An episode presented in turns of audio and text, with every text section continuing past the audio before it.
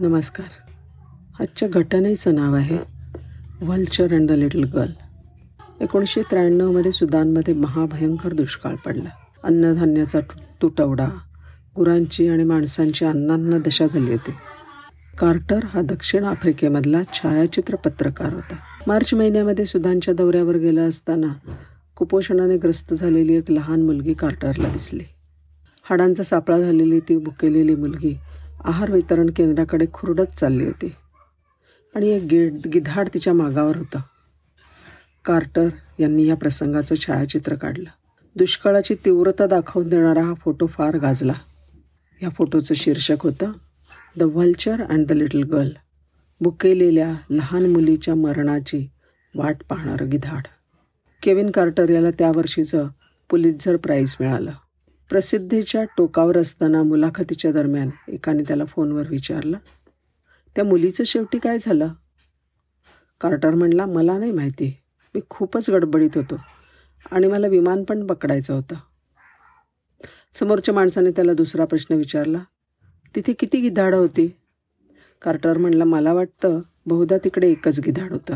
फोनवरच्या माणसाने अत्यंत तुच्छतेने कार्टरला सांगितलं मी तुला सांगतो त्या दिवशी तिथे एक नाही तर दोन गिधाडं होती. एक फोटोमध्ये असलेला आणि दुसरं कॅमेराच्या मागे असलेला. या शब्दांचं महत्त्व समजून घेत कार्टर अस्वस्थ झाला. आणि शेवटी त्याने आपल्या वयाच्या केवळ तेहतीसाव्या वर्षी आत्महत्या केली. उपासमार झालेल्या बाळाला फक्त अर्धा मैल अंतरावरच युनायटेड नेशन्सच्या आहार केंद्रावर नेलं असतं तरी आज कार्टर जिवंत असता. या घटनेला आणखीन एक बाजू आहे. सुदानमध्ये कार्टरबरोबर गेलेला होआव सिल्वा या दक्षिण आफ्रिकेमध्ये राहणाऱ्या परंतु जन्माने पोर्तुगीज असलेल्या पत्रकारांनी या घटनेचं वेगळं वर्णन केलं आहे तो म्हणतो कार्टरने भुकेने तडफडणारी ती मुलगी आणि गिधाड यांचा फोटो काढला आणि काही वेळ त्यांनी गिधाडाचा पाठलागसुद्धा केला. मग तो विमानाने काँगोला गेला. कार्टरसोबत असणाऱ्यांनी बऱ्याच प्रसंगी असं सांगितलं आहे की जवळच आहार वितरण केंद्र असल्यामुळे बाजूच्या उकिरड्यावरून तिकडे गु गिधाडं गोळा झाली होती. हां तर त्या मुलीच्या बाबतीत. ती मुलगी सरकत यू एन फूड सेंटरकडे गेली. ती मुलगी नसून तो मुलगा होता असं त्याच्या वडिलांनी सांगितलं. त्याचं नाव होतं कॉंग योंग. पुढे यू एन फूड सेंटरने त्याची बरीच काळजी घेतली. पण दुर्दैवाने त्याचा भयंकर तापाने फणफणून मृत्यू झाला. एकाहत्तरही केव्हिन कार्टरने आत्महत्या केली. मृत्यूसमयी त्याचं वय होतं तेहतीस वर्ष.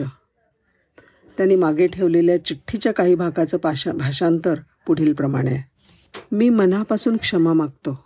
जगण्याची वेदनाच इतकी आहे की आनंदाचा अंशसुद्धा शिल्लक नाही. मी खिन्न आहे. माझ्याजवळ टेलिफोन नाही. घरभाडे देण्यासाठी पैसा नाही. मुलाबाळांसाठी पैसा नाही. कर्ज फेडण्यासाठी सुद्धा नाही. पैसा पैसा पैसा. आत्तापर्यंत सगळ्या आठवणींची चित्र माझ्या डोळ्यासमोर स्पष्टपणे तरळत आहेत. नरसंहाराची प्रेतांची भुकेल्या मुलांच्या रागलोभ या यातनांची त्यांच्या जखमांची आणि बंदुकीला बंदुकीचा चाप सदैव ओढण्यास तत्पर असलेल्या माथेपुरूंचीही. पोलिसांची खुनी जल्लादांची सगळ्या सगळ्यांची.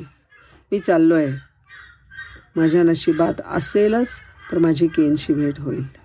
धन्यवाद.